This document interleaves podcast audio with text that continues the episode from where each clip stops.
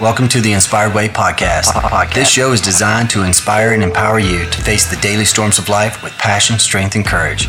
We believe that we can be transformed by the testing of these storms, growing stronger, not wavering in our faith, and a knowing that our endurance will be strengthened. And when it is all said and done, we'll be perfect and complete, body, soul, and spirit. For we seek to control the controllables and nothing more. Our goal with this show and company is to keep a posture of learning by renewing our minds daily and taking action on what we have learned so that when the storms of life come our way, we are ready to face the storm. We, we, we, we are ready to face the storm. Hey, my friends, welcome back to the Inspired Way podcast. I am Tim Douglas and I am your host. So thankful that you are here. You might be wondering, what is the Inspired Way? It is the way of the buffalo. It is heading into the storm, facing the storm with passion, strength, and courage, just as our intro says. And uh, we're not being cowards. We're not running from the storm. We're actually running into the storm, just as the buffalo do. And so, this conversation today, my episode today, my guest, Johnny Mack, and I head into the storm. We tackle some very difficult conversation. It is very raw. We'll get into that in just a moment, but before get into that, I wanted to remind you all of our sponsors and our partners. Super excited to have them on board. Naked Warrior Recovery is one of them. If you haven't tried their products out, what are you waiting for? Basically, it's like you don't have anything to worry about. Try the product. If you don't like it, return it. Uh, get your money back. It's one of those types of products, one of those deals. Like you don't like it, get your money back. So, uh, Naked Warrior Recovery was actually founded by Will Brenham. He is a USA Navy SEAL veteran and uh, super excited to have him as a friend and as a sponsor of this show. He makes some great products. I use Super Greens every single day. I use uh, the gummies at nighttime and then uh, the Navy SEAL energy drinks as well. And then the, the muscle rub, which works really good because I know some of you are gearing up for adventures and uh, activities this spring and summer. And so we all need a recovery. And so these products help us recover quickly and get us back on uh, the trail, get us back on the road, get us back into life, whatever we're doing. And so check them out. Uh, check out the code in the, the link in the bio below. Um, use Buffalo20 to get 20% off your products. And again, no questions asked. If you don't like it, return it and uh, we'll give you money back also salty britches as you guys are gearing up. Uh, make sure you got salty britches on. And uh, it's, it's great ointment. I, I, I would tip, I would say I know it's probably not uh, uh, maybe appropriate, but I would say it is the world's best ointment for anti-chafing, anti-blistering. Um, it's uh, just a, a, nice skin soother. You put it on and forget about it, man. Forget it. Don't worry about the chafing. Put it on and just rock and roll. So I've been using this product. As a matter of fact, when I was introduced to this product, I had a spot that I was chafing on a very long hike. We did about 14 miles. I had a chafing spot just on the inside of my crotch, actually, uh, which sounds kind of weird, but hey, those things happen anywhere you got some rub going. and so I, I put some uh, salty britches on there. Boom. Uh, the next day I woke up, put some more, and then I didn't feel it at all and uh, no more chafing, no more pain, no more discomfort. So this stuff really works. Also been out on hikes where I rub it on my feet now. I rub it on my hips, and uh, there was a spot where I was feeling like a little blister come on, a little hot spot, so to speak. And I stopped, rubbed it on there, boom. Uh, the rest of the trip had no worries, no issues. So thank you, Salty Britches, for amazing product. Another USA made product. Make sure you get get your hands on this and uh, try it out. Uh, and uh, the link in the show notes will get you there and use Inspire 20 to get yourself 20% off. All right. Johnny Mack is the host of the Soulful Hunter series, and he's also the founder of Washington Backcountry. Their mantra is mentorship is conservation. And uh, what an amazing guy, what amazing product and, and service that he is doing just to kind of help mentor people in the hunting world. He's only been doing it for about five or six years, from my understanding, but he's just really been thrown into it, loves it so much that he's trying to uh, really mentor others and conserve the beauty of hunting. And uh, he has he does amazing hunts. I've seen some film on it. As a matter of fact, he placed third in Badlands Film Festival here not that long ago with his film, his little short film of Soul Seeker. And it was really this story of how he found himself uh, by hunting, going out and hunting, found his soul and really what his soul longs for and longs to do. And we get into that in this episode. But I want to warn you this episode, as I start to get into, as we go into it, it's very raw, uh, very, uh, very vulnerable. Uh, if that's, you know, I know some people don't like that word. It's being thrown around a lot right now in these days, but it's so true. This is a very open, very authentic, very just real and show up type of uh, sh- uh, show or episode. And yeah, it gets very emotional uh, very quick uh, from both of us. So uh, Johnny gets very emotional telling his story. As I share this, as I'm introing this, I'm starting to get emotional just thinking about that episode and what happened. And so, uh, yeah, it's it's very raw. It's very real and uh, let me know what you guys think about it. It's kind of funny because Johnny and I, towards the end of the episode, we start laughing. We're like, I wonder if anybody's still listening to this because it was very, uh, very different. That's for sure. Very different. And the intro is very different. I, we just kind of jump in and we just kind of chat. I hit record and uh, we dive right in. So I hope you like this one. Let me know what you think. Um, it is very different. All right. Without further ado, here is my conversation with Johnny. Johnny Mack. How's your morning going, by the way? Uh, it's it's busy. It's busy. it's busy. It's All good. Right. Uh, it's it's uh, yesterday was an interesting day. Yeah, we looked at a house, looked at property, or I did, and trying to figure out if we want to make an offer or not. The house was a disappointment. The property was phenomenal. Wow. And wow. yeah, you was this the was this the property you were talking about uh, with the four acres that backs up against state land? Nice. Yeah. Nice. Yeah, dude. I, yeah. I was like, oh my gosh, this is the playground yeah. for the kids. Uh, but the house was a disappointment for mm-hmm. a year and a half old. Wow. It was beat up, looked like it's been lived in for 10 years. Yeah. Yeah. And our house that we currently live in is the same age. It was built mm. the same year. And so knowing how our house is going into that, I was like, oh, this is going to be phenomenal. And it wasn't. And I was wow. like, no. so, um, so our, our listeners are probably like, what the heck's going on right now? Uh, we just hopped right on into this. And I like that because you and I have already recorded on your podcast and some of them may have known you because, or know of you uh, because your episode with me has dropped sooner, uh, me on your podcast. Let's put it that way. And so maybe some of our listeners have gone over to check out uh, your podcast. Hopefully, that's the goal. Um, but uh, if they haven't, let's uh, let's jump in. Like, who is Johnny Mack? Like, what is Johnny Mack all about?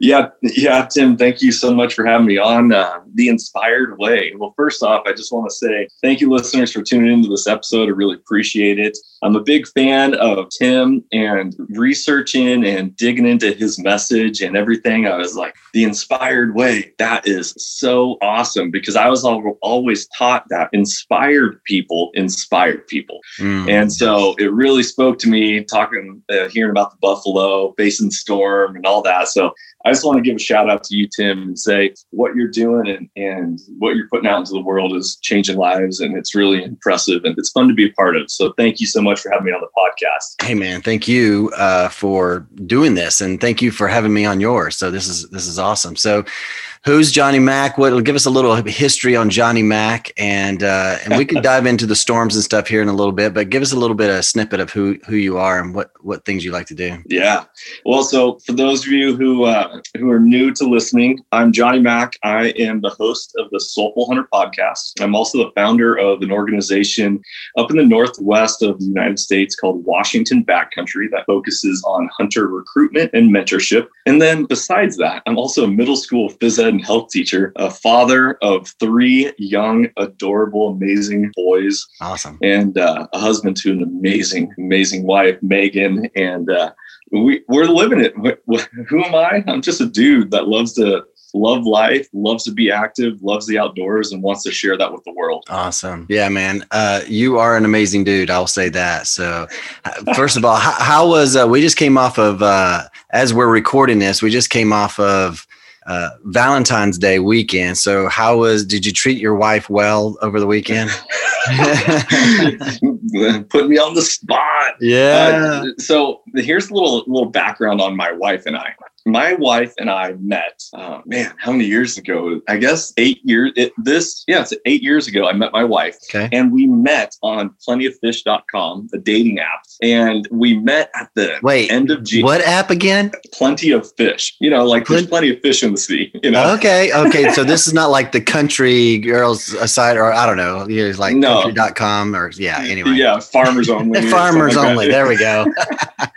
yeah, no, we so we met on uh, plentyoffish.com Um, at the end of January, beginning of February. And so when Valentine's Day rolled around two weeks later, we were still getting to know each other. And so it was like, how do you justify making Valentine's Day special when you're still Yeah. just filling out the waters? And so that really kind of just set the tone for our marriage. She doesn't really celebrate Valentine's Day. And it also helped that we were so new in our relationship that Valentine's Day to us is just an, another day in Yeah. our relationship, which is a lot of fun, not downplaying that for other people. Um, but just a little background I met my wife. I fell in love with her, love at first sight. So Valentine's Day came around. I was shopping for a wedding ring already. I, pro- Wow. I proposed, uh, bought the ring probably about a month after we met. I proposed March 23rd and we got married June 22nd Come of on. 2013. So it was like, hey, when you know what you want, you go for it. And you- Yeah, I mean, you caught the fish, man. Might as well reel it in. absolutely. that is awesome. All right, Yeah. so I can reel this back in for our listeners. Uh, thank you for joining us today. Super excited that you're here. Um, Johnny actually mentioned part of uh, you know the heart and soul of this this podcast is facing storms with passion, strength, and courage. And we learn that by watching a cow and a buffalo and how they face their storms. A cow will see a storm coming, run the opposite direction, and by doing so, increases the amount of time, stress, and frustration and pain that they deal with that storm. However, the buffalo, on the other hand, sees the exact same storm, faces the storm, and by doing so, decreases the amount of time, stress, and frustration that they have to deal with that exact same storm. And so, uh, my guest today, Johnny, has actually faced some storms in his life. And one, there's one in particular, Johnny, I'd love for you to start in and just kind of talk about uh, that storm that you have faced, maybe through your childhood, and then kind of how you got into this this world that you're in now uh, with Washington backcountry hunting, uh, the Soulful podcast, kind of leading up into that. But like,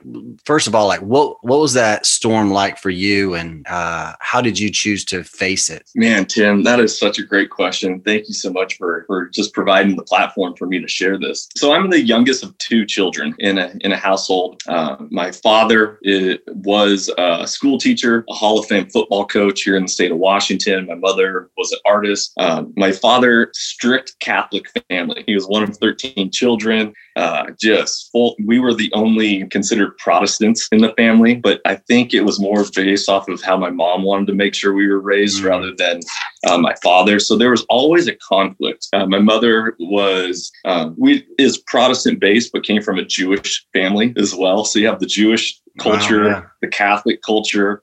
And it's just really there's the Jewish guilt, the the Catholic guilt, you know, like if you're not living to the certain standard, like how dare you share it with the world? Like keep keep your business your business and don't talk about it. So I was raised in a household that I would just the easiest way to say it was confusing. I never knew what I was going to be getting day to day. Uh, and when I say I didn't know what I was getting, I didn't know what type of reactions I was going to get out of my parents, more specifically my father. Mm, And really, I think this is the first time I've actually shared this on a podcast. So as I'm talking about this, my heart right now is is racing, and I feel a little. I feel some nerves coming up right now. So listeners, I apologize if I I got to take a, a, a breath here because this is this is taking me back to my childhood. And, Hey, this is you and me talking. I know, I know. Let's just let's just uh, let's do this. It's you and So- me, man. I don't have a lot of memories of my childhood. Mm, I have blacked them out, blanked them out, mm. uh, and I don't, I don't know, I don't know why. I can, I can imagine as an adult why, Sure. but as a child, I'll give you some listeners some perspective.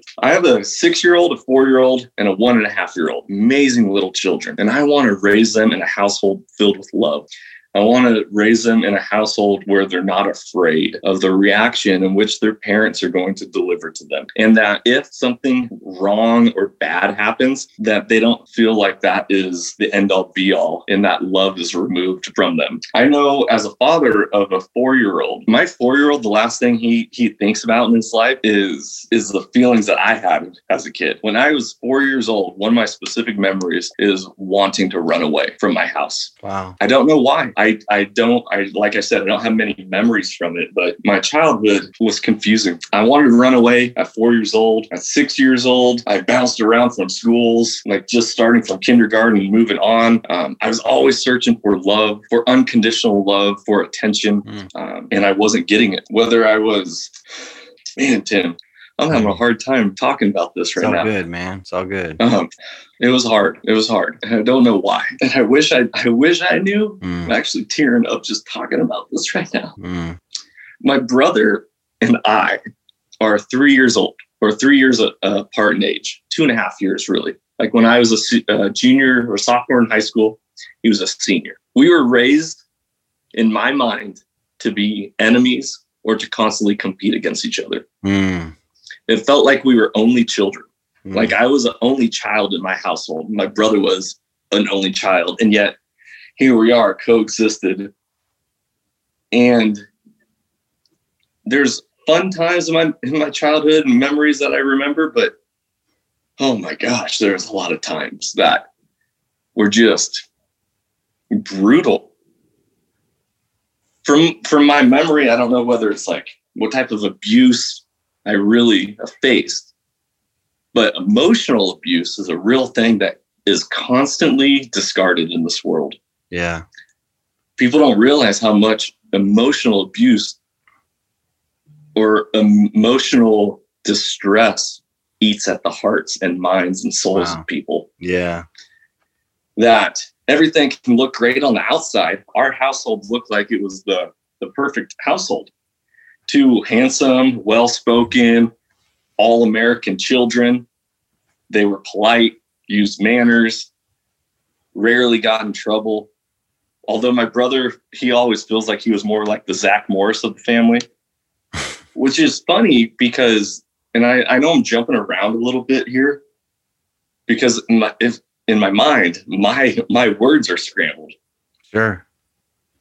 How my brother and I viewed each other was that he was the black sheep of the family, but he viewed me as the black sheep of, oh, of wow. the family. Yeah. And so that just kind of paints that picture of like how we viewed each other as like enemies or opposites or we we saw in each other that you're not fitting into the norm but we also pursued things that we would search for love in all the all the places we could and when you're not getting what you want in life you're going to go find it and for mm-hmm. me i looked for acceptance in multiple multiple areas of my life now listeners i'm going to try to bring you up to 30 years of experience and, and history.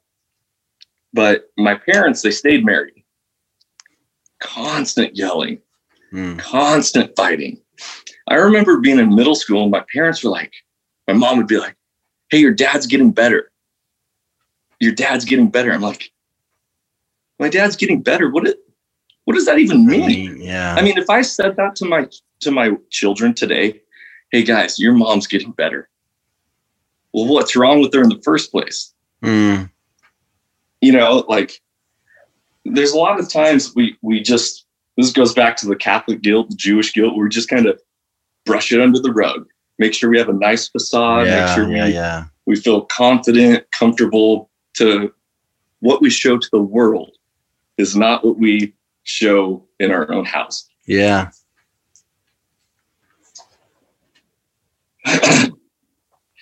excuse me, guys. I mm. well, literally, literally, I'm choked up. Like having yeah. to take take a breath. So I'm gonna I'm gonna try to carry this through and make this more of an enjoyable podcast to listen to for all of you. like you're listening to a therapy session right here. um, and so that was the type of household that I lived in. My brother and I rarely went to the same schools. Mm. I I went uh, so kindergarten. I went to a different school than my brother. When I was first through third grade, we went to the same school. Fourth grade, I went to a different school. Halfway through fourth grade, I went to another different school. Wow. In fifth grade, I went back to another different school. In sixth grade, I went to a different school in which I was supposed to go based off of where I lived. My brother also went to that for a little bit, but halfway through my sixth grade year, I went back to a different school. My seventh grade year, I went back to that school in which I was uh, not supposed to go, and I finished that out seven through nine. And I was there for with my brother for one year out of that.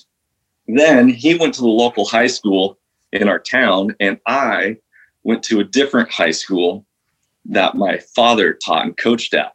And mm-hmm. so here, here's this picture once again of us living like individual, yeah, separated. Now, whether or not my parents were did that on purpose, I know that I was bullied a ton growing up. Um, so a little little history about me and and my pursuit of the wild and the outdoors. I am an athlete. I was athlete. I am athletic, I guess you would say. Um, I love competing. I played college football. I played college lacrosse. Oh, cool. I was uh, three sport varsity athlete in high school. Um, I could have played college baseball, and and but college football was like my calling, or what I thought was my calling, because my dad was a football coach, and I was a mini father, a mini a mini me to my dad. Mm in my adult life, I went to the same university that he did. And I only chose that university because it was convenient for my father to come watch me play football at. I turned down some full ride scholarships to schools out in the Dakotas and stuff. And to this day, I'm like, man, what would be my, what would my life be like if I would have done this differently? Mm-hmm. Now, listeners, I do not live with regret. I love my life today, this present moment where I'm at. I am grateful and thankful for the lessons in which life has taught me because I am a firm believer. And it's took me until maybe three years ago to really understand that life happens for us. It doesn't happen mm, to us. Yeah, yeah. So I am not a result of the circumstances in my life. They just allowed me to view the world in a way that allows me to be very reflective mm. and know what I do and do not want for myself and my for my family moving forward. Yeah. So I, I do want to pull the positive out of all this. Um, so here I was. I went to the same university my father went to. I um, got a degree in the same degree field that he did. Oh wow! Originally, originally I wanted to join the military. I saw Black Hawk Down my senior year of high school. 9-11 happened 2001 uh, yeah. was my senior year of football I mean, dude, I was like, come on, baby. I want to jump out of helicopters, be surrounded. Army yeah, Rangers, yeah. what I wanted to be. But I knew that I wanted to play football. So I pursued that. And I was like, well, I can always join later on and be an officer once I have a degree. So ended up not pursuing the military. Got a degree in teaching, I hated school. I never wanted to go to, never wanted to go to college. And here I am still teaching and I'm 15 years deep into my teaching career. Yeah. So I ended up out of the entire state of Washington to get placed for a student teaching location. I got placed in the exact same school that my father taught at and that I wow. grew up in as a child. And I know it's random. I didn't I didn't request it. I don't know how it happened once again, life happens for us, not to us.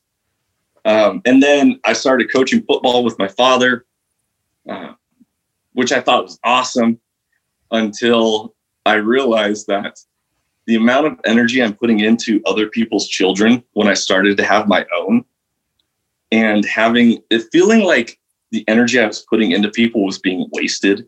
Mm. You know, it's the saying you can lead a horse to water, but you can't make it drink. Yeah right? So that was something that always ran through in my head. And I'm like, okay, I'm putting this energy into these these students, these kids, these athletes. They don't even want to be coached or taught or all this. Sure. And so my my father, one of the sayings that he always said was, "Well, yeah, you can't lead a horse to water, or you can lead a horse to water, you can't make it drink, but you can hold its head underwater." And I'm like, eh, okay. Now I don't really remember that to be as impactful to me. To my brother, he he refers to that every now and then. But now as a parent, I'm like, geez, Louise. Yeah. And it, that that's quite a statement. So I don't mean, mean to like just belittle my parents or talk low about them, but this is a part of the things that have shaped me as a human. Yeah, yeah. Uh, I currently do not speak with my mother or my father anymore.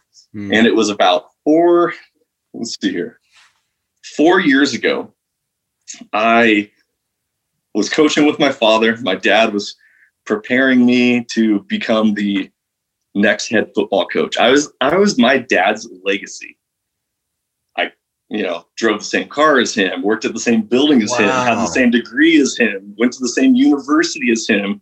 I'm going to be his next uh, football, you know, head coach that he gets to pass the torch on to. Yeah, you're his protege.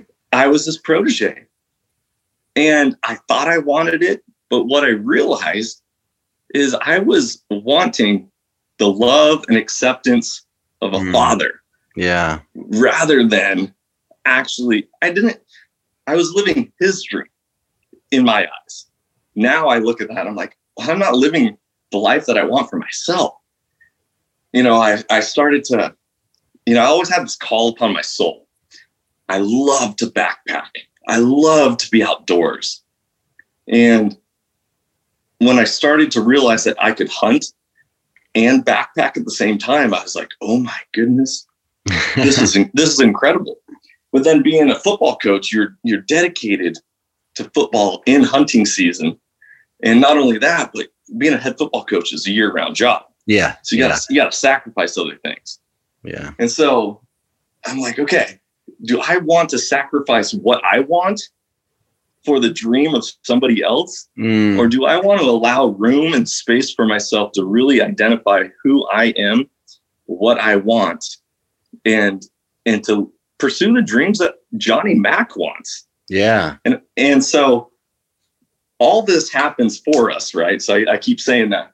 Well, four years ago, I was about to have my second child with my wife in the middle of football season. And going into that season, everything exploded or imploded, depending on how you look at it. my family structure of what I thought was a healthy family fell apart.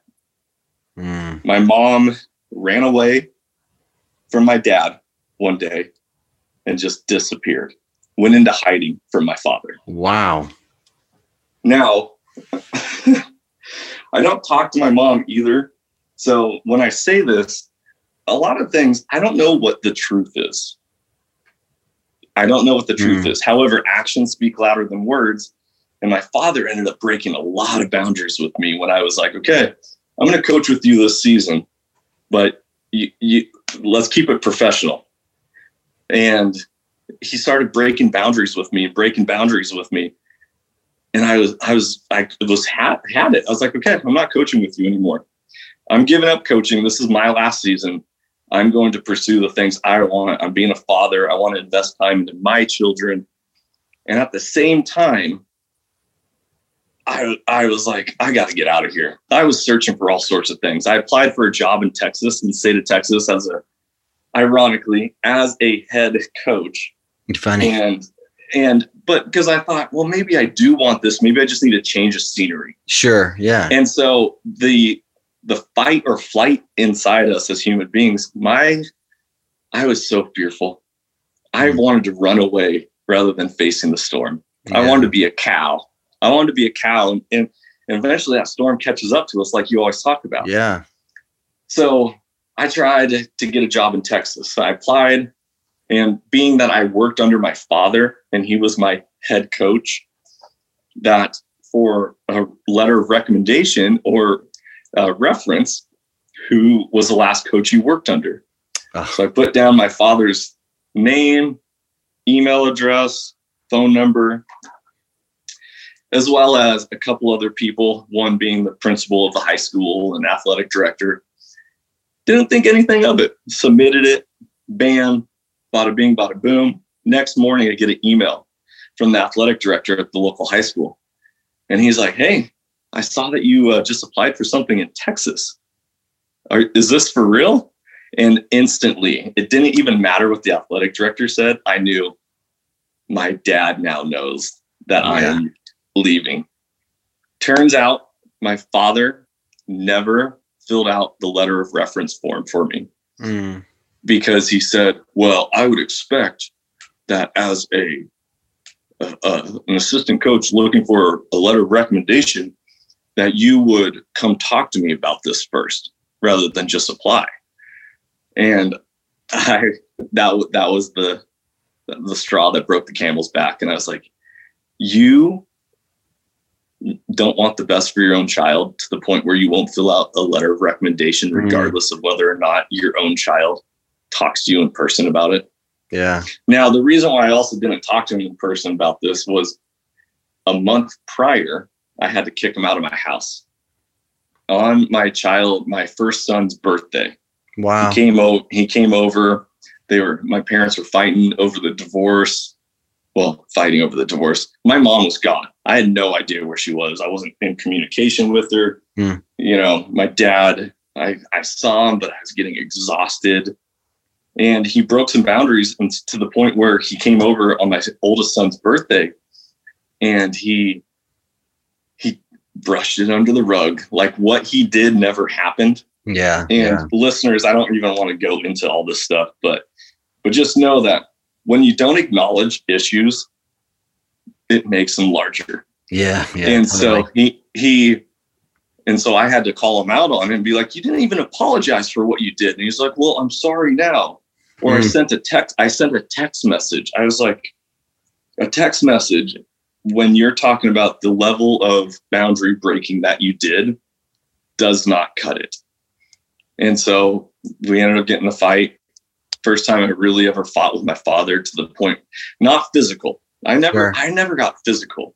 However, I wanted to get physical. Like I didn't even know I had that extra gear in me that mm. just wanted to go. Yeah. And you hear hear these stories of you know children uh, or youth or brothers or siblings fighting as as kids, or them going to blows with their parents, right. or, you know, all sorts of stuff. I'm like, man, that's yeah, sounds so weird that you you would even want to. As an adult now, I totally get it. Where it's like, the worst thing you want to do is physically hurt the person that you love or that you've grown to love. Yeah. But yet you are driven to such anger mm. that that you only like like a Bart Simpson, a Homer Simpson to Bart Simpson, mm. you know, when he's like choking him and Bart's like, yeah. yeah. you know, it makes it funny on a, on a cartoon. Right. that's real life. Yeah. That's, that's not funny. Yeah. That's not, that's not funny. And so that was kind of this, this journey and part of the storm. And like I said, I was jumping all over the place with that, but, but that led me to realize something is wrong and it's time mm-hmm. to reevaluate how I view the world and what do I want. So let's back up real quick before we go into the next you know season of your life. Um, because I, I mean, I, I, that's the first time I've heard, you know, some of those facts as well. I mean, I knew your relationship with your dad, and I knew of your brother's uh, relationship, and a little bit between you two. But you know, I didn't know like, okay, I you drive the same car, you coach at the same high school, you're assistant to him, all these different things. Yet this is this is well into your adult life career, you know, where you're coaching, you're doing things, you're modeling after, so to speak, uh, some yeah. things. So, but yet this is years down the road from like early childhood where it was rough um, yeah. You got very emotional at the very beginning, just remembering some of that. Yet here you are years later in this role that you are his protege. What were what were the emotions like? The emotions that you felt earlier in the podcast here, this episode that we started recording.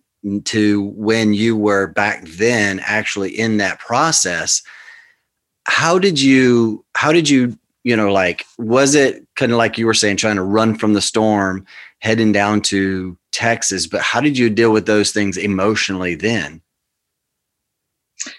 i stuffed them stuffed I, I i stuffed them and like i said earlier mm.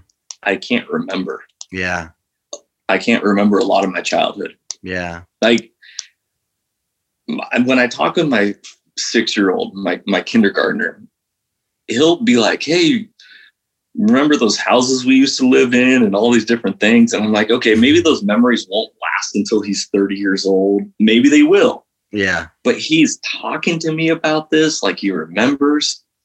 And I'm like, man, I can't remember jack squat mm. of my childhood. Yeah. And I, I know that when we stuff our emotions, we stuff our feelings, we come out in different ways. Mm. It, hmm. it, comes out in different ways, right? Like life is energy, it's a flow. Right. Death brings life, life brings death, the circle of life, all this stuff. And and so what, you know, equal and well, Newton's law, right, of, mm. of energy, right? Every action causes an equal and opposite reaction. Yeah. So when you're stuffing emotions or when you're blanking out things in your past or you're not addressing the issues, it comes out in a different way. For me, mm-hmm. for me, I started to uh, pursue girls and unhealthy relationships with them. Um, you know, looking at pornography at a very young age. Mm-hmm at a, a young age, mm. a, a, age, an age where I'm like, now being a father of, of young boys. Yeah. I'm like, right. no, that's not appropriate. Right. I mean, I'm not casting judgment on people. You know, mm. that you you want to look at pornography, that's that's you, your decision to make. However, knowing what I know now as an adult and as someone who wants a healthy life, mm-hmm if you want a healthy marriage and you want to be dedicated to your wife without any other outside thoughts, then don't go searching for things in other areas because mm-hmm. it's going to taint your view of of things going forward. Yeah. I'll, uh, I'll jump in real quick, you know, just on that subject alone, because that is, you know, I, I, I would say like, I would say like, I would encourage anybody to avoid it at all cost, right? Because it is only destructive. Um, and it is destructive in our thoughts and our thinking and how we interact with whether it's the member of our the opposite sex when we're trying to engage in a relationship whether it's a marital relationship or just you know we're trying to engage with a girlfriend um, you know or find our spouse uh, that is a destructive path to be on uh, and you don't definitely don't want to bring that stuff into a marriage. Um, speaking from experience, right? Um, that right. it does create issues. Um, even though it's like it seems seemingly harmful at the beginning, you know, when you're you're an individual, but yet that crap finds its way in to your marital relationship. And for me, it's like I, I, you know, I'm so thankful that I got rid of that out of my life and don't want to desire to have it at all in my life nor anyone else that that I'm in association with because I know that the destruction that it can bring and that it does bring. And so I just wanted to add that in there. Sorry bro. Um, no I I appreciate it. I I think it's very very poignant. And the thing is is once again every action creates an equal yeah, and opposite reaction. yeah. so if you find the pleasure in looking at pornography that is present time pleasure. But every action co- mm. has a consequence, and a consequence is neither positive nor negative. It is just a reaction to an action. So, a consequence is something that we do have to live with. You know, I I get to, I don't have to, I get to live with the consequences of this podcast and the information I'm sharing, which is the mm, first right. time I've shared this publicly. Yeah. Like I'm already thinking like, oh man, okay, what what are people going to think of me or what are Yeah, people right. going to view me as or what if a student of mine that I teach, a middle school student, searches me up and finds this podcast, and then they're like, "Oh, Mr. Mack." Yeah. But what, but once again, that's fear based. Right. That's that's 100%. living in 100%. fear Yeah. of fear of judgment. Um, that is not that's not living in the in the presence of love, Yeah. No, that's right? good. Because Yeah, because judgment- true love casts out all. Exactly. A hundred percent. And love and judgment cannot coexist in the same place. Right. And so we judge ourselves. Uh, and so therefore we we cast that judgment out. And versus if we were to love more even loving ourselves loving like the growth that we're like here i'll throw this out there because i don't want you to feel like you're all alone in this. Because i just had this conversation with my son man. Um i can totally relate to and you don't even know this about me. And so this is kind of wild. We're throwing this out there to the world uh, to hear all of this and nobody really knows this about me. Um, our stories can relate i mean i relate to your story way more than you can imagine. Um, my parents my parents never argued a lot. Um, i didn't hear it a lot but it happened but i didn't hear it a lot. Um, but my dad would have these these blow ups um, and just these outrages. And here i am you know find myself married kids and i'm having these outbursts where i'm like you know it's got to be my way or no way or blah you know and i'm just blah you know just very emotionally driven very just kind of ah you know and res- i would react on just anything would trigger me you know and it's like walking on eggshells for a while you know and it's like they didn't know like what the heck happened? Like whoa what the heck just happened? This storm just blew through here and now it's gone. Like that was crazy. And tra- chasing some of those things back were was some of it was the sin that was in my life at the time and the stuff that I was dealing with, the shame, the judgment, the things that I was feeling, I, all that negative energy, that reaction was coming out and it was spewing out onto others. Yeah. And now I'm having a, a conversation just as of a week ago where my son, you know, was like, Hey, well, you know, you had your shortcomings. I'm like, well, what were they?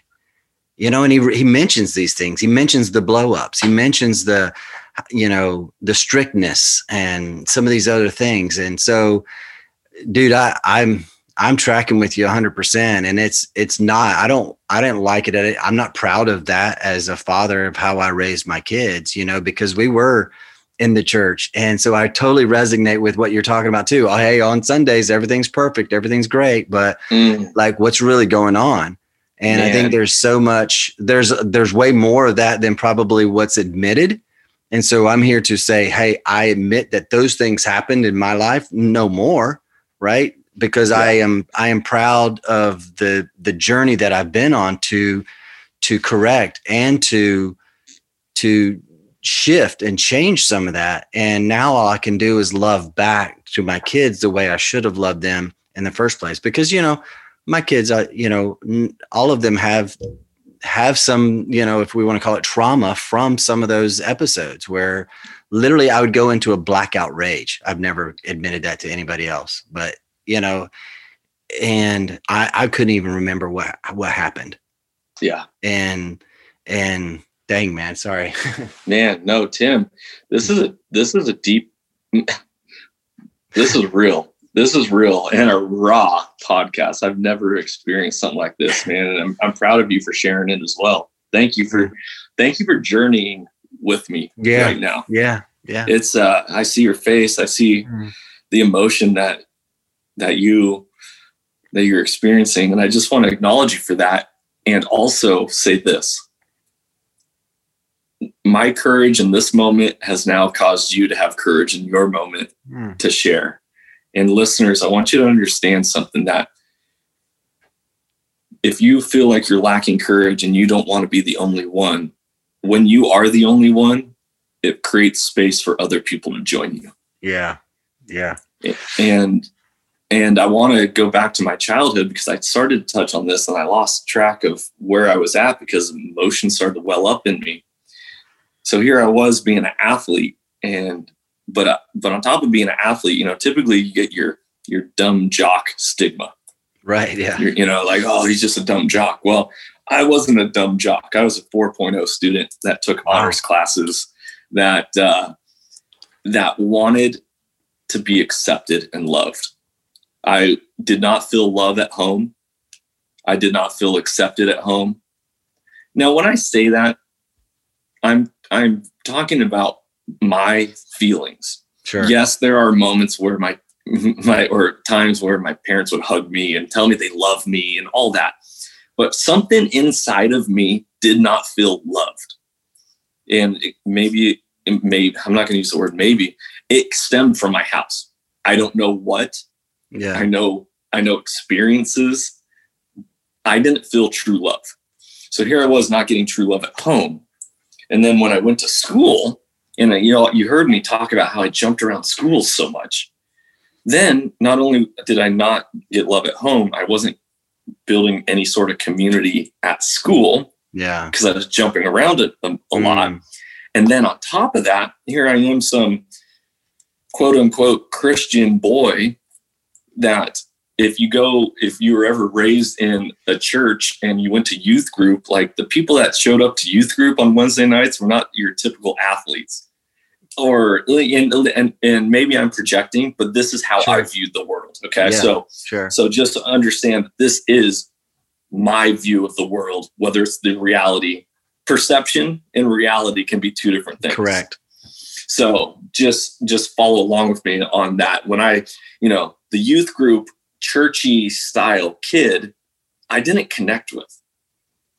I didn't connect with the brainiacs of AP classes and honors classes and quote unquote nerds of the world because I could connect with them mentally, but they weren't going to go throw a football with me or Yeah. go, you know, climb some trees. Like there wasn't that.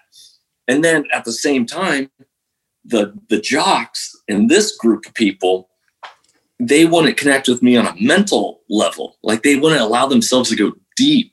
Mm, And so here I, I was a misfit. I I I am on the land of misfit toys from uh, Rudolph the Red-Nosed Reindeer. That was that was my childhood. I was a person who if you created a Venn diagram of all these different circles, I was at the center of it, connecting, being the bridge for all these other people wow. Yeah. and not and not feeling any sort of community or support Connection in yourself. my in my own life. Correct Yeah. Yeah. and and so uh, just expanding on that just a little bit more so i didn't feel love at home i didn't Mhm. feel connection or community at home i didn't feel it in and this is why i actually hate i i I, mean, I use the word hate right there. Like I gotta be Mm. careful with my words because I Dislike. powerful. I really don't trust. I I don't trust religion. Mm. I love God Yeah. one hundred percent, without question. But I do not trust religion. And uh, instead of saying "but," I do not trust, and I do not trust religion because they are both accurate, not one negating the other Right. and I do not trust religion, and I didn't fit in with Hmm. sports teams, and I didn't fit in in my class, and I went to schools that weren't within my community. So my friends, my neighborhood kids, I had no connection with, Mm. and I was alone. And I think one of the biggest blessings and biggest struggles is the fact that I'm in my head all the time. The dialogue I Mm. get, I go, you know, people call it daydreaming, but Mm. I disassociate from my physical realm and I'm in my head nonstop, nonstop, having conversations with myself.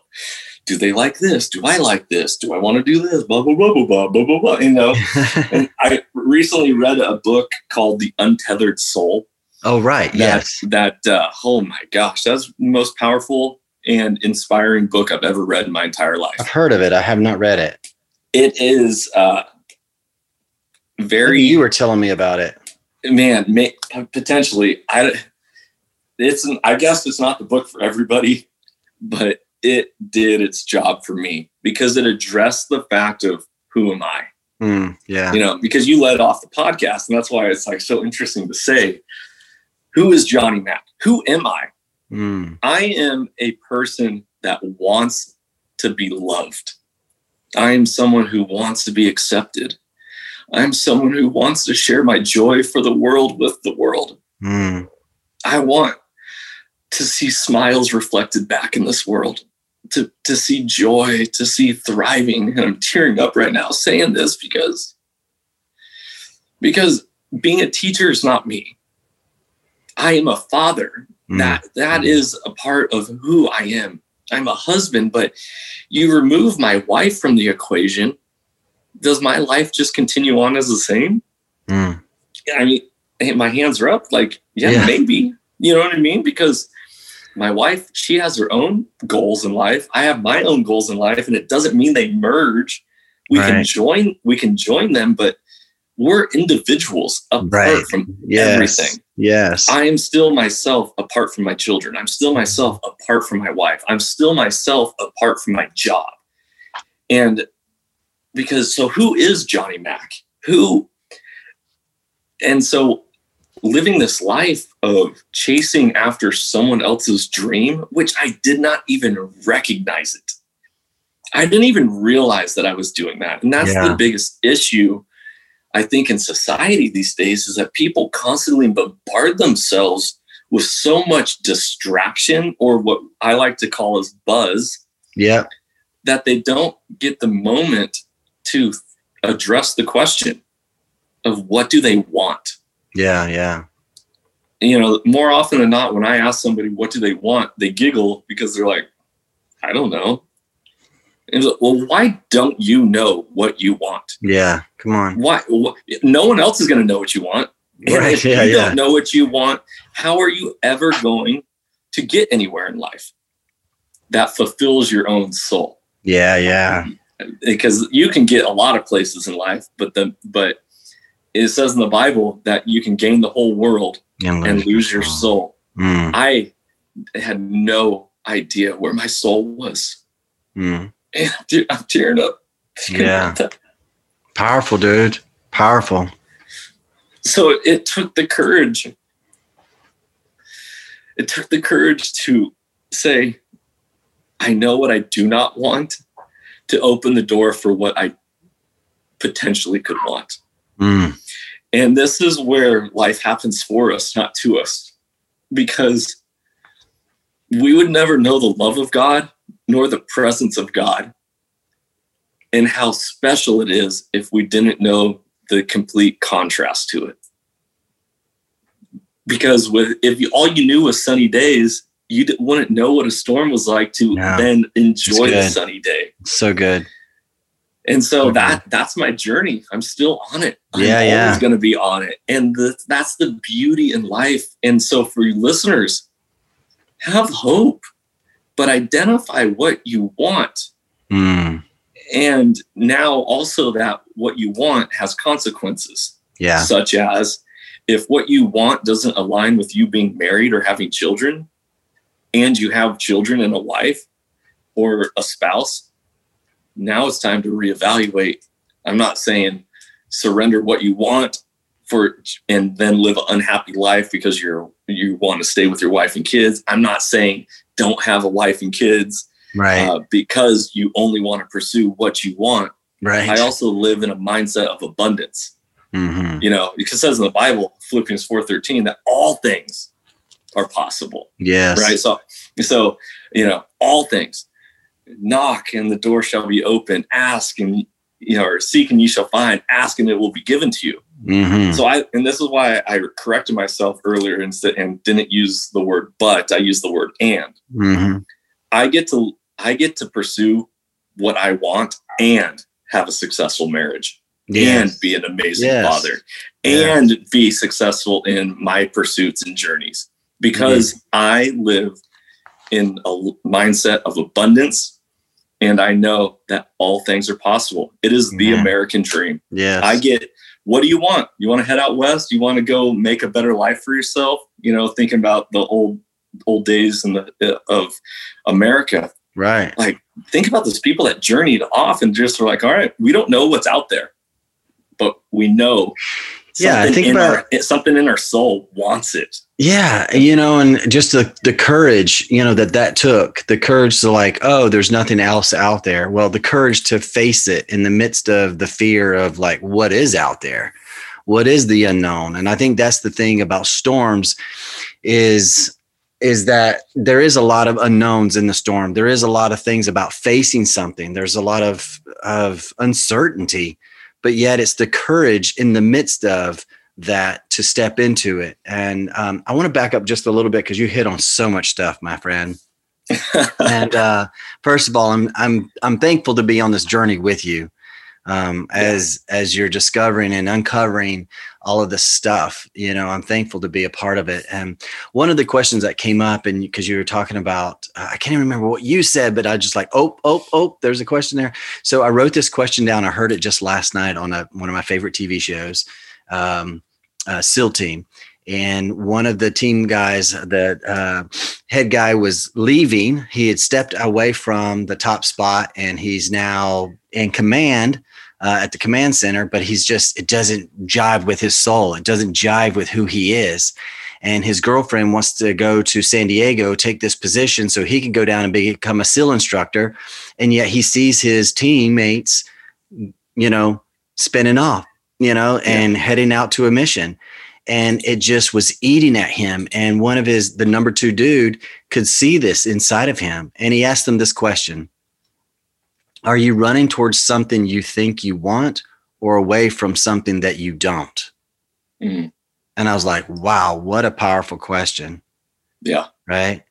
And so, how many times have we been running, you know, running towards something that we think we want? Right. We think we, we want to be, uh, you know, this or that, but yeah, it's, we're really, running away from something that we don't want. In his case, he didn't want to see his his team go out without him. Right? He wanted to be there with them, but mm-hmm. he was running away from it as well. And so the things that we run away from, I wrote down um, when you were just talking about completing, um, you know, talking about spouses and all these other things. It's like, you know, having this career path and these these ideas and joys and passions that you have your spouse has these others and they they don't com, com, com compete you know they help you know uh, they don't complete one another but they're mm-hmm. there within one another in other words complete i i don't like that my spouse completes me because yeah, now I'm right. dependent on her to perform a certain way to complete something in me. And if she doesn't, right. now I feel empty. It's like your no. happiness is dependent upon exactly. your wife's actions, emotions, uh, yep. physical connection, right. you know, exactly. and all of a sudden it's like, well, I'm not happy in my marriage anymore because my wife, she's a blah, blah, blah. She's not completing me. You know, you're supposed to complete yeah. me. Well, no, uh, you know, um, and, and, anyway, I just, you know, that was a little thing that I picked up when you were talking about that. And then, you know, it's just the other thing was finding community.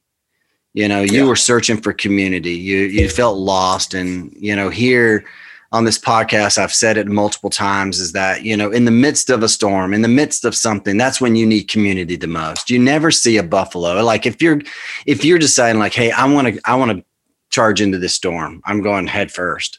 Yeah well you better have a bu- you better have uh, a bunch of buffaloes with you right? Because yeah. you never see one buffalo heading into the storm alone.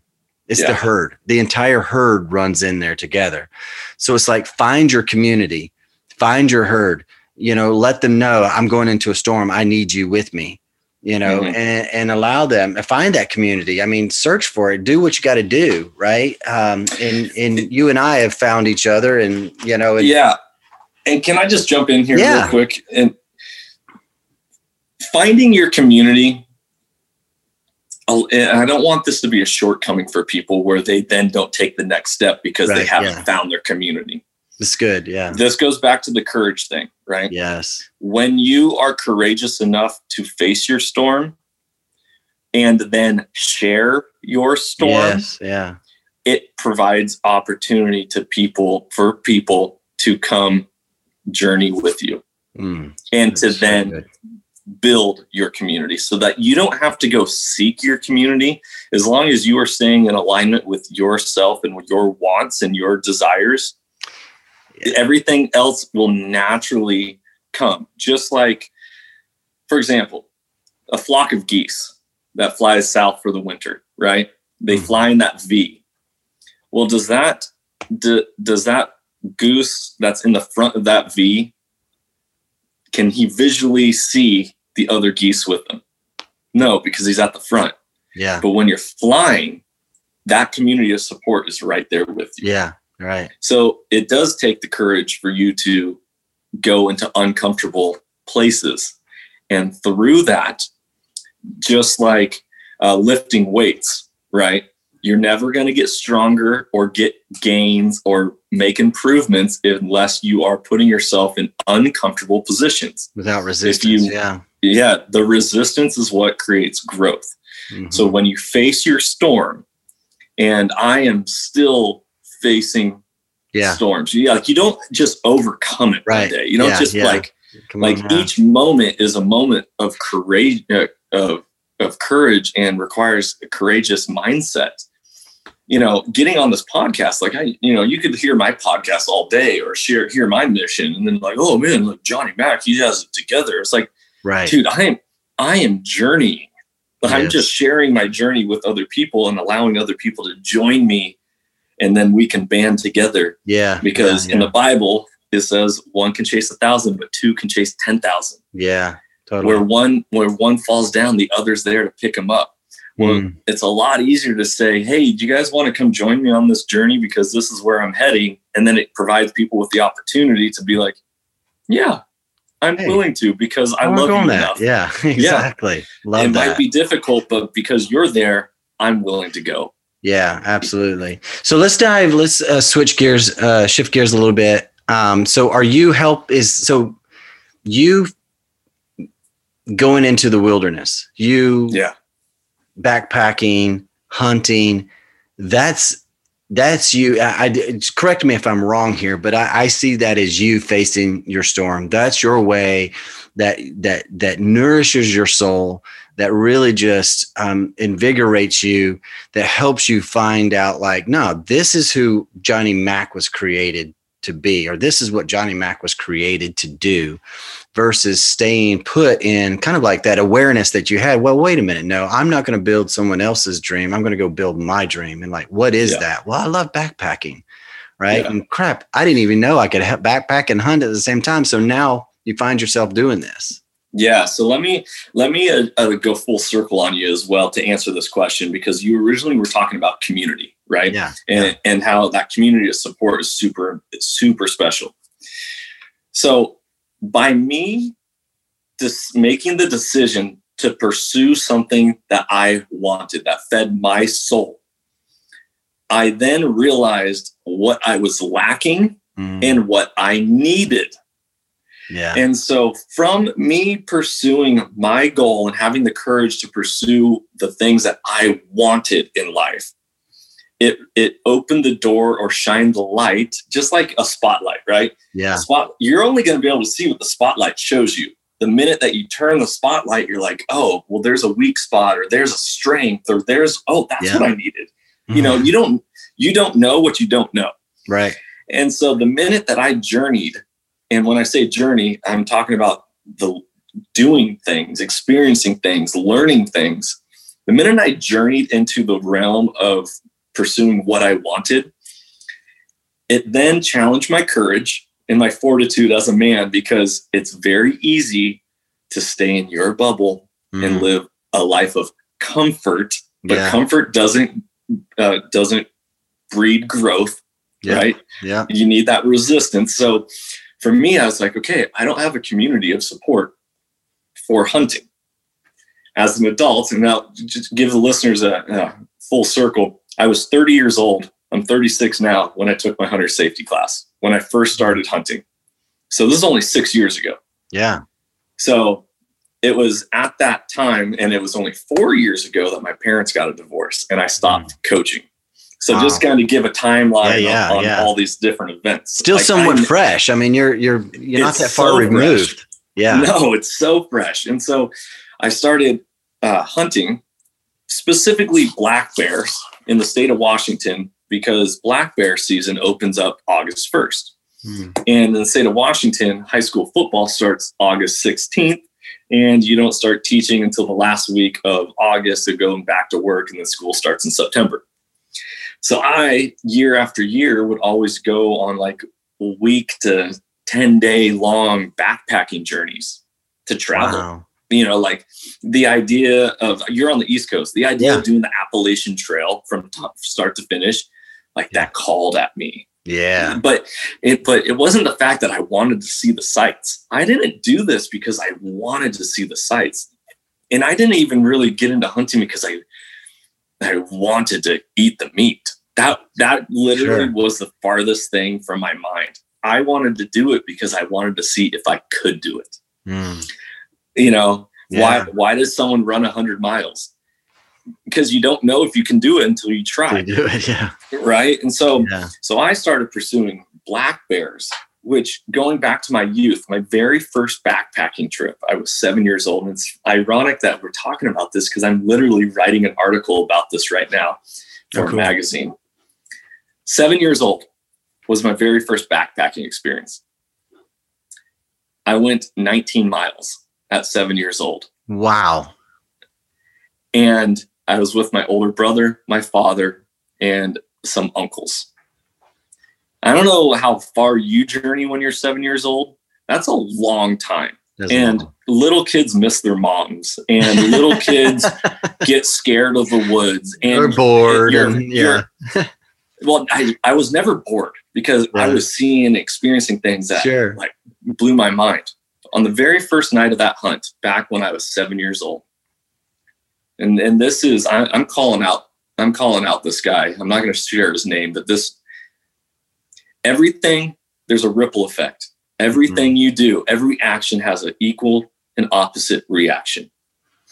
One of my uncle's buddies, who I don't really know to this day, came with us on that that hike. Night one of I don't I don't even know how many days it was to cover this distance he pretended to be a bear in the woods outside my tent. It freaked me out. I bet. I thought as a seven year old boy, this brings tears in my eyes. Hmm. As a as a father t- to my children, all I want to do is protect them. Mm. And I felt vulnerable and scared, thinking that a black bear or a bear was gonna come get me in the middle of the night in the woods, and I had no idea where I was. My father, I don't know where he was. I was a scared little boy, mm. fearful of my life. And that was my first experience backpacking. Wow. And so fast forward to mm. to this journey of now not only am I pursuing hunting, really, I think what it is is I'm pursuing conquering my fears. Mm, yeah. And the beauty of the irony of it all is that the first animal that I can put and dedicate a lot of time to is bears. Mm. And so I ended up shooting my very first animal that I shot, that big game animal, because I I shot coyotes or sure. did it, or maybe a, a pheasant or something like that like you know smaller stuff that sure. maybe is not as impactful but i i shot my very first animal i shot was a black bear nine miles deep into the backcountry wow and i was in that camp in my tent the very first night being up there having my rifle with me being like i'm here i'm going to shoot my first bear and yet laying in my sleeping bag freaked out of my mind that a bear was going to come into camp that night. and I had to constantly wrestle with my own thoughts. Mm. And this is the, the inner voice that I said I am constantly having this dialogue with myself. And I'm like, no, if a bear comes into camp, that just made it way easier. Right. You shoot it. Yeah. it- you know, it's like, well, that that seems easy. And I was I was 30 years old, 31 years old. Uh, No, this was four years ago. So this I was 32 years old, Wow. scared out of my mind about bears coming into camp when I'm out there trying to find them. Needless to say, I shot my first bear. I was scared to touch it. I was scared to walk up on it. All this stuff. In the moment that I put my hand on that bear, and actually, before, let me back up. When I sh- when I got ready to shoot my bear, I locked eyes with it. I had a spiritual connection with the black bear that I shot, Mm. and every life slowed down into slow motion. And I remember holding up my rifle, and this bear, you know, typically in the for the, all of you on the East Coast that don't understand like the West Coast hunting style, you know, a typical shot on a black bear in the mountains is going to range anywhere from 300 to 500 yards. I shot this bear at 30 yards. Oh wow. So when I say I locked eyes with it, it was right across from me. Yeah. And I locked eyes with it and like like some type of spiritual connection, energy connection. Mm. I saw the fear that that bear had in its eyes. Mm.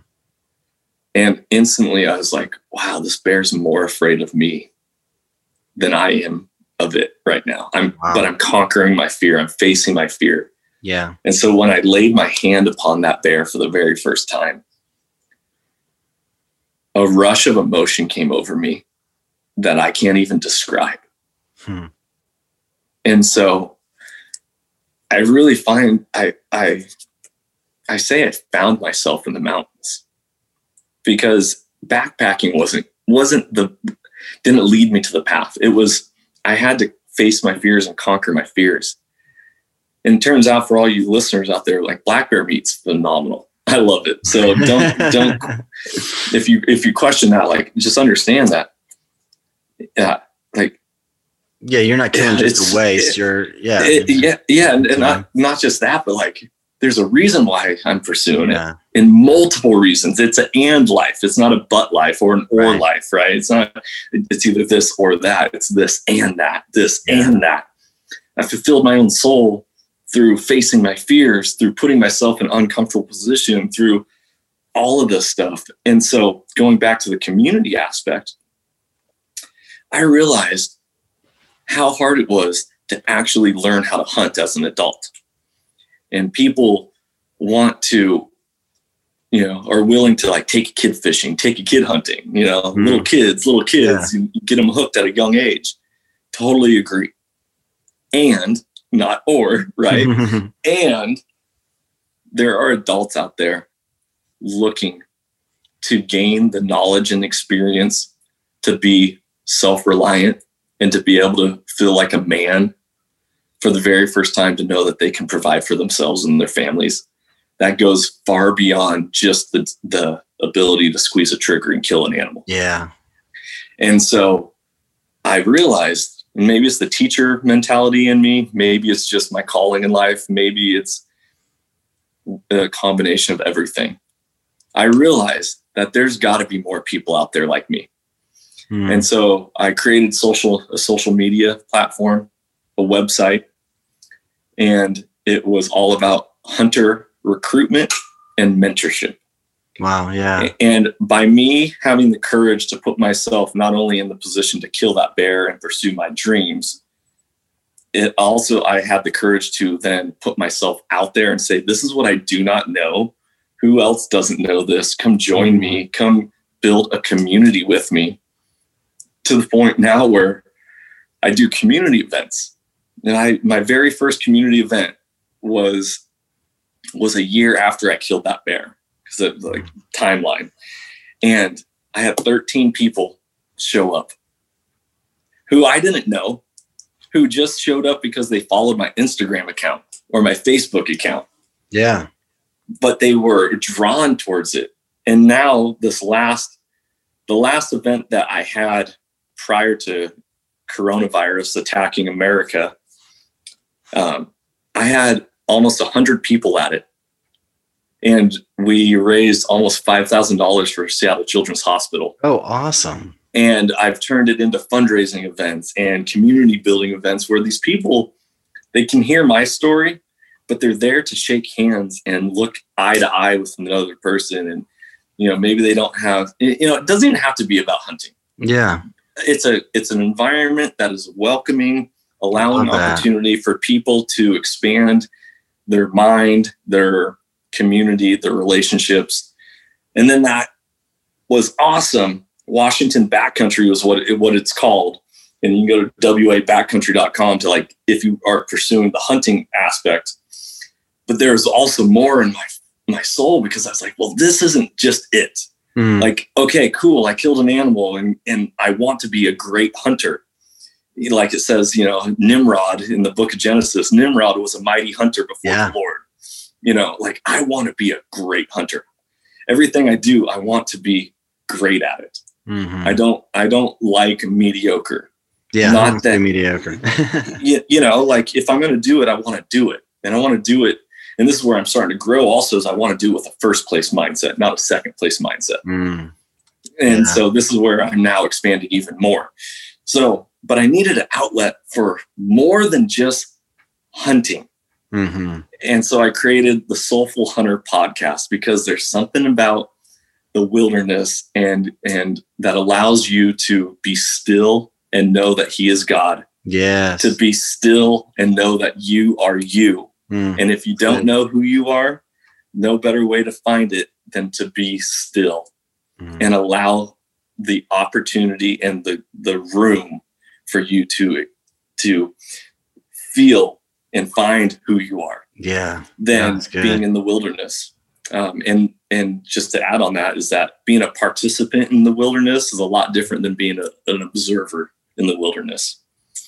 So that is kind of my full story in a in a roundabout way. Wow. And it's and it's still going. It's still going. Point, yeah. You know, where I started the Soulful Hunter and have connected with you because even though your story and you're not you wouldn't consider yourself a hunter right now however your story resonates with me and mm-hmm. for the mm-hmm. listeners and this might be a, a nice dive into segue is yeah when i heard your buffalo story i was i was blown away because i've never heard the buffalo story told the way you tell it mm. i heard my father taught me and he would always say that you got to be like a buffalo in a snowstorm.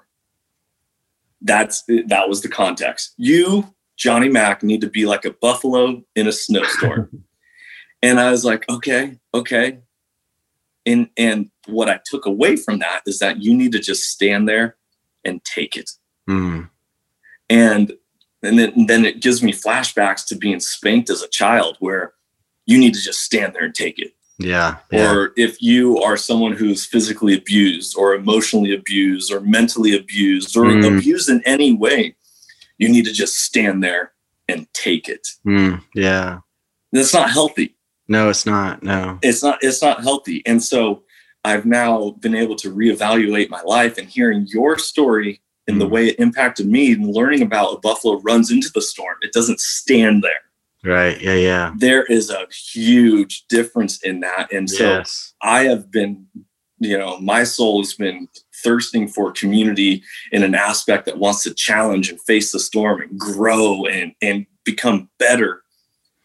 And there's no coincidences in life that you, Tim, and I have have connected and we're building and we're actually, you know, to give away a surprise, we're going to be starting a soulful series here That's right. on we on are. the Soulful podcast. But before we so jump into that, uh, I, yeah. you know, I actually wrote down here when you were speaking about like some of that stuff about the community and other things. Is like I wrote down, you know, just to remind you or to thank you more than anything and honor you for for not just uh, taking it not just taking the pain not just taking the loneliness not just taking the lack of community but to step into that and face it. Kind of like to your point of like your dad was like oh you just got to take it.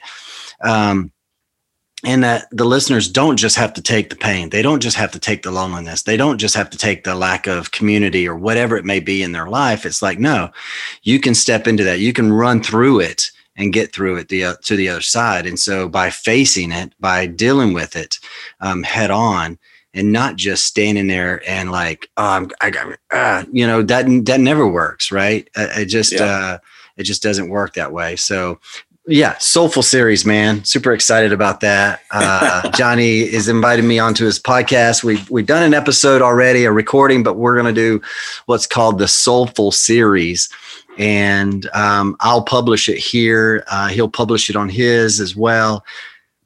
Fun little project, man. I'm I'm excited about it. And um, but before we go any further with that, I just wanted to say thank you, man, for your vulnerability, your openness in this this episode. I mean, we've hit on some some really deep stuff. We hit on some stuff. I I you know, I hope this settles well with the listeners, right? Yeah, I like mean, you didn't even know you didn't know what you're getting into. Yeah, right.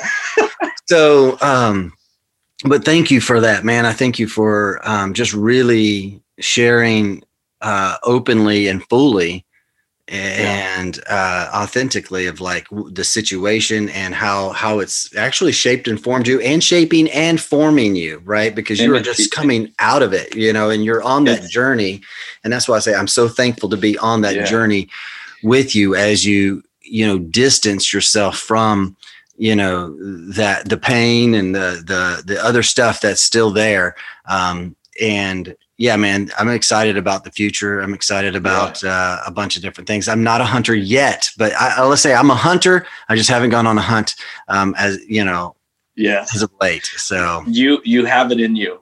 You yeah. just gotta oh, trust me, I, acknowledge yeah. it and, and, go for it. Uh, I do want to say just a couple things before we we wrap this bad boy up. And if I never faced my storm, and if I don't continue to face my storm moving forward, then I'm robbing the world mm. of all the goodness that is meant for the world through me sharing my experience.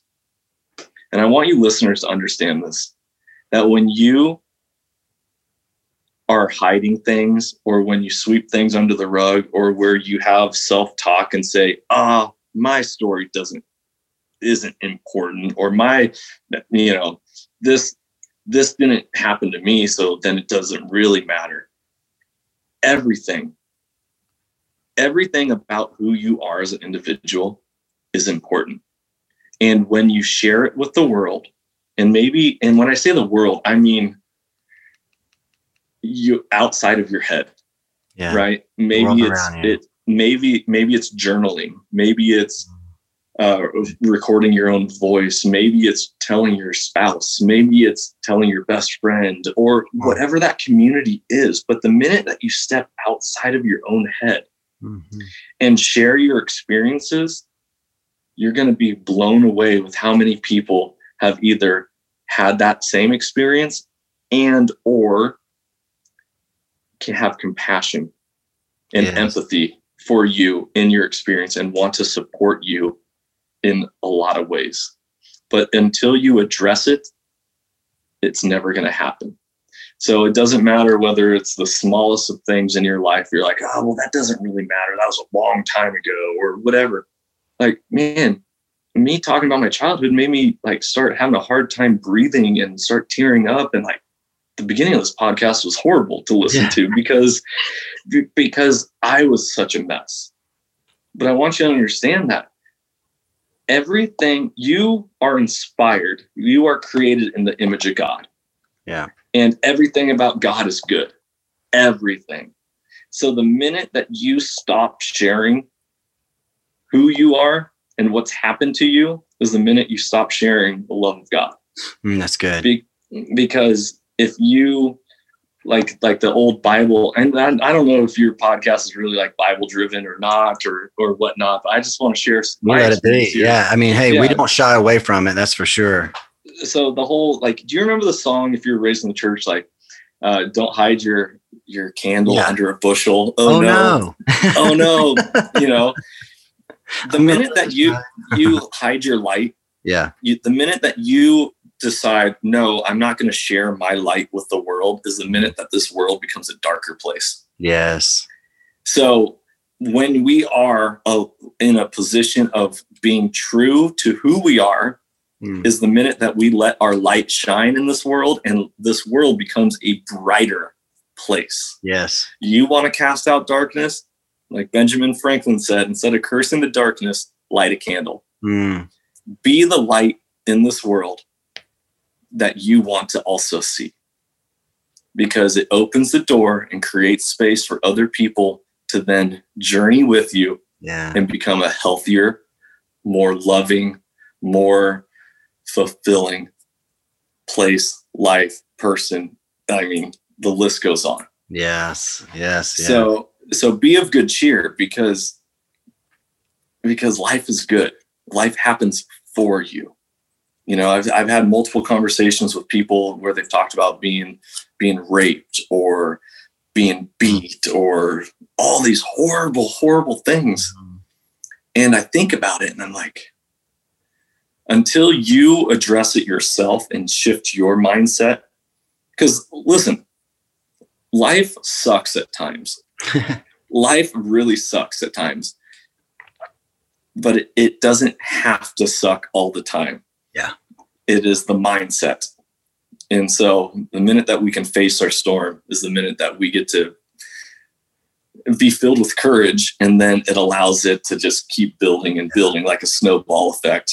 And then you're unstoppable because you've you've opened the door and, and shared shared the way for you and so many people to join you. So good, so, man. I can't find a a better way to wrap a bow on this uh, this episode than that right there. I I'm not going to even try. Uh, that was so beautiful and so good. It's so true. We need to be the light that we want to be, um, and light dispels the darkness. And so I yeah. love that. So, listeners, uh, if you want to dive into Johnny's world, um, and you've made it this far, thank you for making it this far in the podcast because this one's been uh, an interesting one. But I love it, man. I yeah. love it. I love the openness. I love us being just able to open and share and just being real. And so, uh, but definitely follow him on Instagram, the Soulful Hunter podcast, and on Facebook, the Soulful Hunter podcast as well. Check out his YouTube channel, the Washington Backcountry channel, and then uh, soulfulhunter.com. You can also just uh, follow follow me as well. You're going to be seeing a lot of Johnny on my site as well. So I think both of us are connected yeah. right now. So I will I will say this. Um, I will say this that Washington Backcountry and Soulful Hunter are tied together. Yes. So you end up finding each other. Um, so if you go to wabackcountry.com, WA like the state of Washington, that is the face of Washington Backcountry. If you go to soulfulhunter.com, it's a different landing page, but it's all within the same uh, same puzzle right there. So guys, if you're into more of the hunting aspect, look me up. I'd love to get you connected and get you plugged in or and all that. But if you're also looking for that soulful side, I'm ready to journey with you because that is what what I've realized is I, I really call for and, and, seek for. So, Tim, thank you so much for having me on your, your show, yeah, man. I really, the inspired way, baby. You inspired me, man, just by you putting yourself out there on social media. I saw that smiling face and with you in front of your buffalo, and I was like, something about that, that, yeah. that visual that I saw. I was like, mm. dude, it connected with me. And so I was like, all right, I got to reach out to this guy.